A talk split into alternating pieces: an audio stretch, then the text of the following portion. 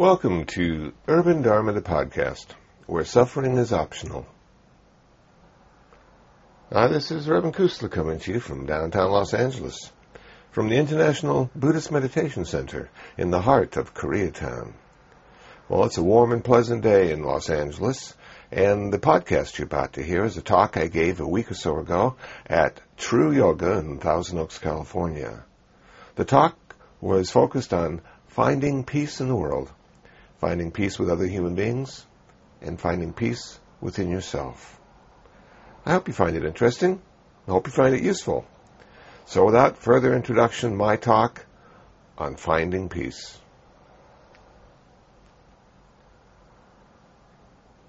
So Thursday, uh, there was a peace. Uh, what would we, what would we call it? What was it? A peace assembly, peace meeting, peace rally, coming together of peaceful people. Whatever you want to call it, uh, we converged and and we had a couple hours of uh, expressing uh, our perspective on peace.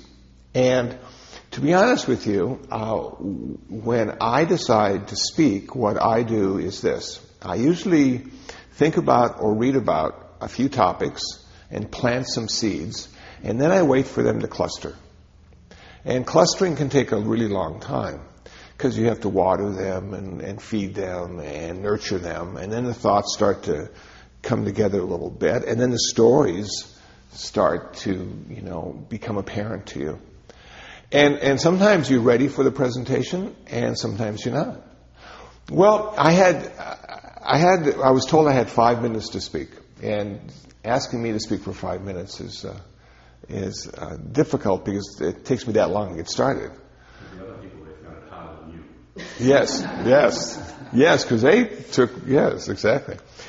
So what could you say in five minutes, and, and what did you want to say about peace in five minutes? So I sort of approached it in this way, but, but there was still one part of the puzzle that was missing. I couldn't get it.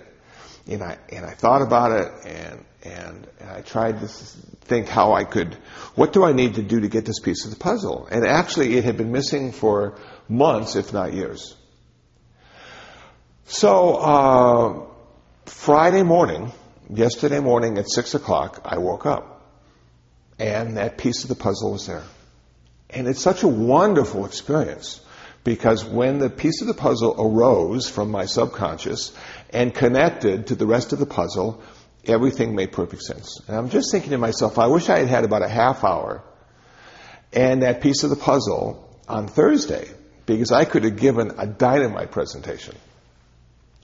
But uh, I'm going to try to talk a little bit about it today and make up for what I didn't do on Thursday. So my approach was this. Lisa said, we'd like you to talk about peace. And that was about it. And so that's a giant uh, topic. Well, where do you start? What do you do? You know, and so I read a couple articles on peace uh, by Buddhists, and they were okay. But it wasn't, you know, uh, inspiring to me. And it didn't move me in any sort of emotional way. And then I read this one article by a Hindu on an Indian website. And he was talking in this way about peace. He said there are three levels of peace. There is peace with the world, there is peace with human beings, and there's peace with yourself. So I like that. I'm thinking, okay, now this makes sense. I can work with this. So then I thought to myself, well, what does peace in the world mean? Well, he was talking about can we make peace with the hurricanes? Can we make peace with the earthquakes and tsunamis? Can we make peace with 105 degrees temperature and 99% humidity? Can we be peaceful in those environments or do we just rage and rant thinking, why me? And what can I do to avoid this in the future? So how does one come to peace with their environment? And in the presentation I gave on Thursday, I also talked about all the creatures that want to kill me. So we have the lions and tigers and bears, and if anybody saw The Wizard of Oz, they know that is true. We have this, the snakes. If anybody saw snakes on the plane, they know that's true. And then we have the poison ivy that's just lurking for you. You know, it, you, you can't see it, but it knows you're there. So I'm thinking, just going into the forest, you're taking your life in your hands, you know. Uh, and even though we think of it as Mother Nature, and how wonderful and, and, and peaceful it is. And yet, if we could just sort of pull back that, that veneer, we'd see, look at the ants and the bugs and the snakes and the creatures and the crawlies, and you go, oh my gosh, I don't want to be here. So how do you make peace with that? Then, how do you make peace with all those human beings that you don't like, don't understand? How do you make peace with the politicians who you know are corrupt or incompetent? How do you make peace with your next door neighbor whose dog barks every night, all night? How do you make peace with all the people in your life that you have friction with? How do you resolve those issues? Family and friends. How do you make peace with that? And then finally, the personal level, how do you make peace with yourself? How do you deal with all those thoughts and anxieties and fears, um, visions of the future that may or may not materialize? How do you deal with that? How do you come to a place of peace with your interior world? So this was my predicament. How could I explain that in a way that would be understandable?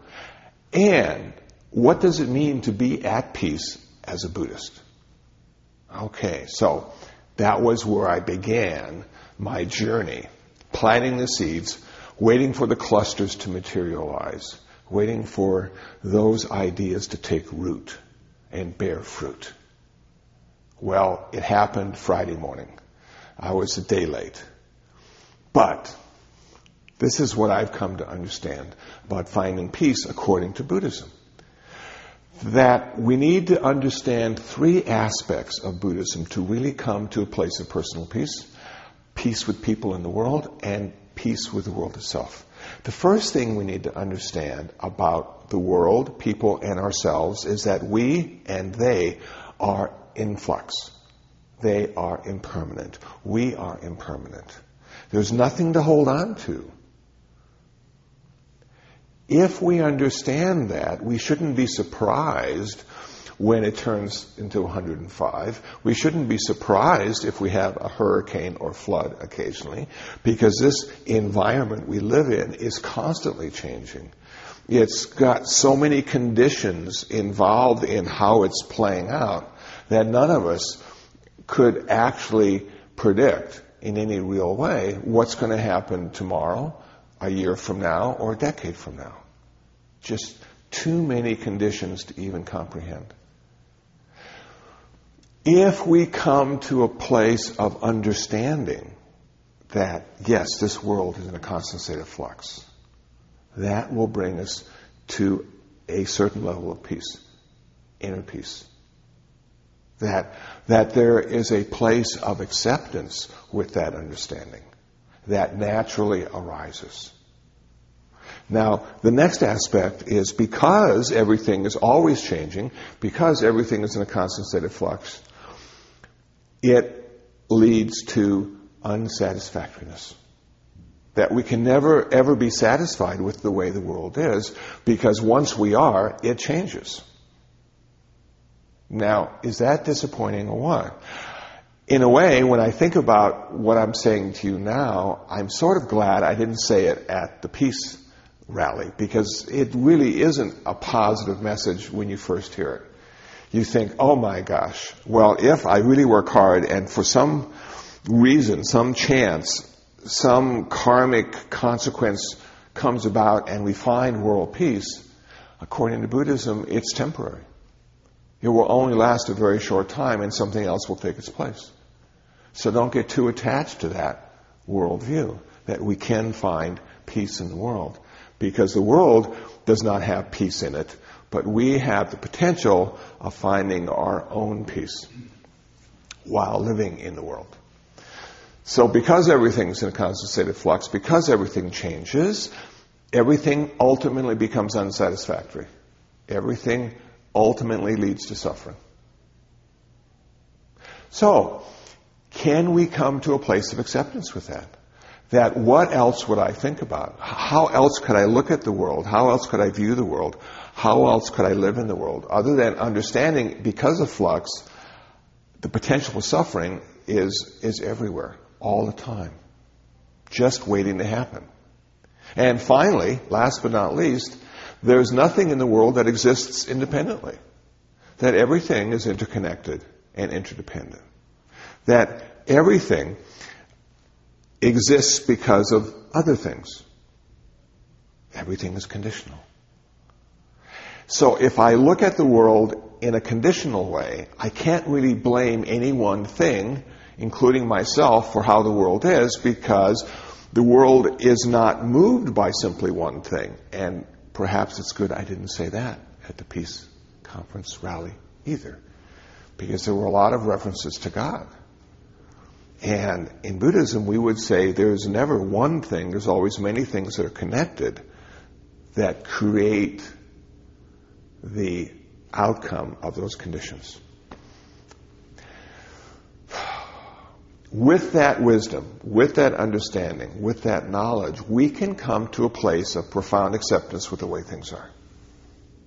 We can be in chaos and be peaceful because we know there is no other way it could be.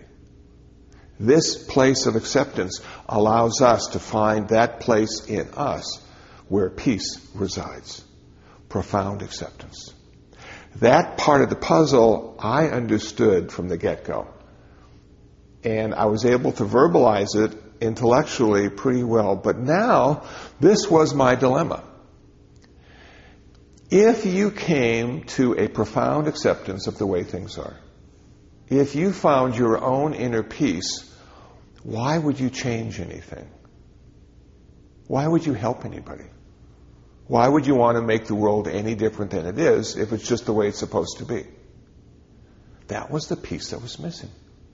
Because the Buddha found profound peace in his nirvana, but the Buddha for 45 years walked and talked about how to find peace, how to find serenity, how to find tranquility, how to find nirvana, the end of suffering.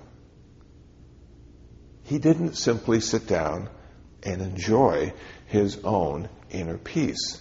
He was actively pursuing the end of suffering in the world by teaching and facilitating others. So where did that come from? That's the part I couldn't figure out. Because if we're satisfied, if we're totally satisfied with our life right now, would we do anything else? Would we do anything differently? And why would we want to? So, at six o'clock in the morning, it took root. I figured it out. This is why I think the Buddha continued to practice and teach in the world for 45 years, even though he had found profound acceptance of the way things were and are, and he no longer suffered. He understood the world clearly. He understood this is the place where birth and death occur. He understood that this world is ultimately unsatisfactory, always was, always will be. He understood there is no hope that everyone who is born has to get sick, everyone who is born has to get old, and everyone who is born has to die. There is no denying that. There's no escaping that. And yet he had found his own peace, his own inner tranquility through his practice. And yet got off the cushion, went into the world, and helped others in their suffering. And I couldn't figure out where that came from. What kind of intention was that?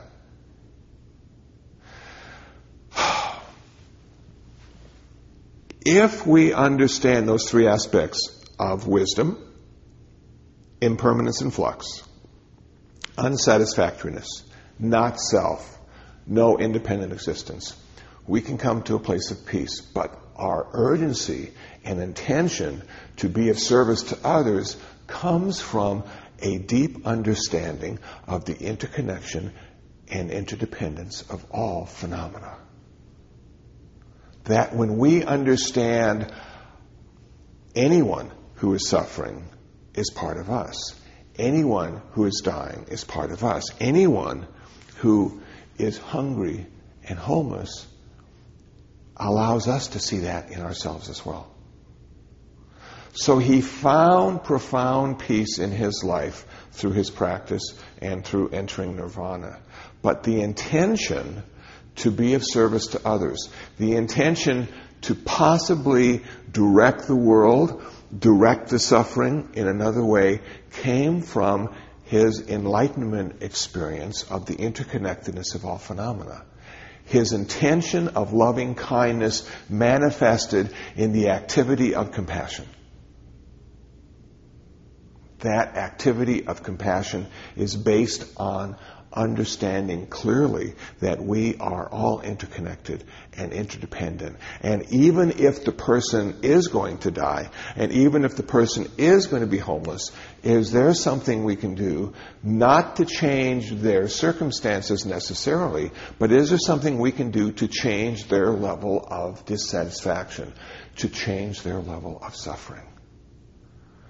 So I think for Buddhism, after I reflected on all these aspects. Buddhism is saying we can never make the world peaceful, but we can find inner peace in our own life, and we can reduce the suffering of others through our skillful intentions, our skillful speech, and our skillful actions.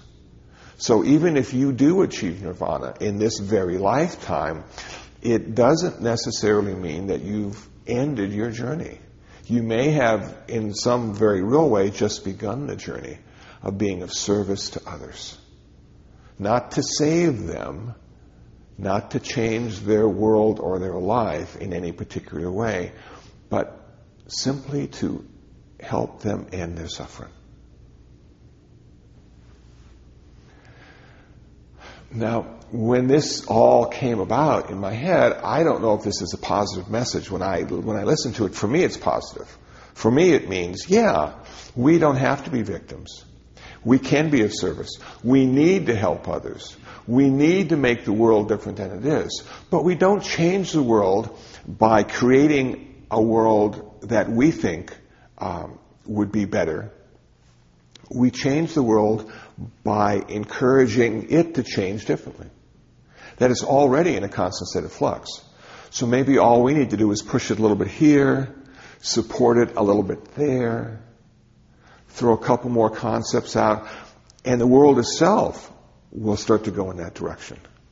But the world doesn't stop. If the world ever comes to a place of peace, it just doesn't stop. It continues to evolve. It continues to change and be in constant flux. So it seems to me if we want to actively participate in peace, we need to keep giving the world a direction to go in. And we can do that through the things we think about, say, and do. If we're successful, we will reduce suffering. But the world will still be a difficult place to live in. There still won't be enough water for everybody. There will still be people dying from famine and, and, and disease. Wow. And yet, can they die in peace? Can we walk and die in peace? I think we can, but it takes an awful lot of practice. Because our first intention, at least my first intention, seems to be to make the world different. And then if I'm clear, my second intention is to make me different. But I think logically it should be turned around.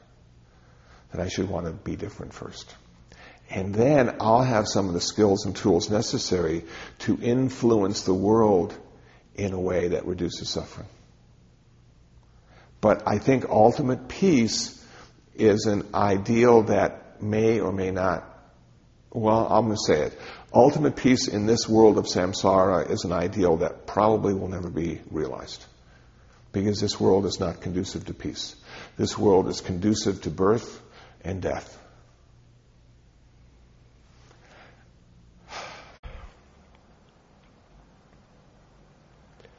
Well, that's it. That was my talk on finding peace a talk I gave at True Yoga in Thousand Oaks, California.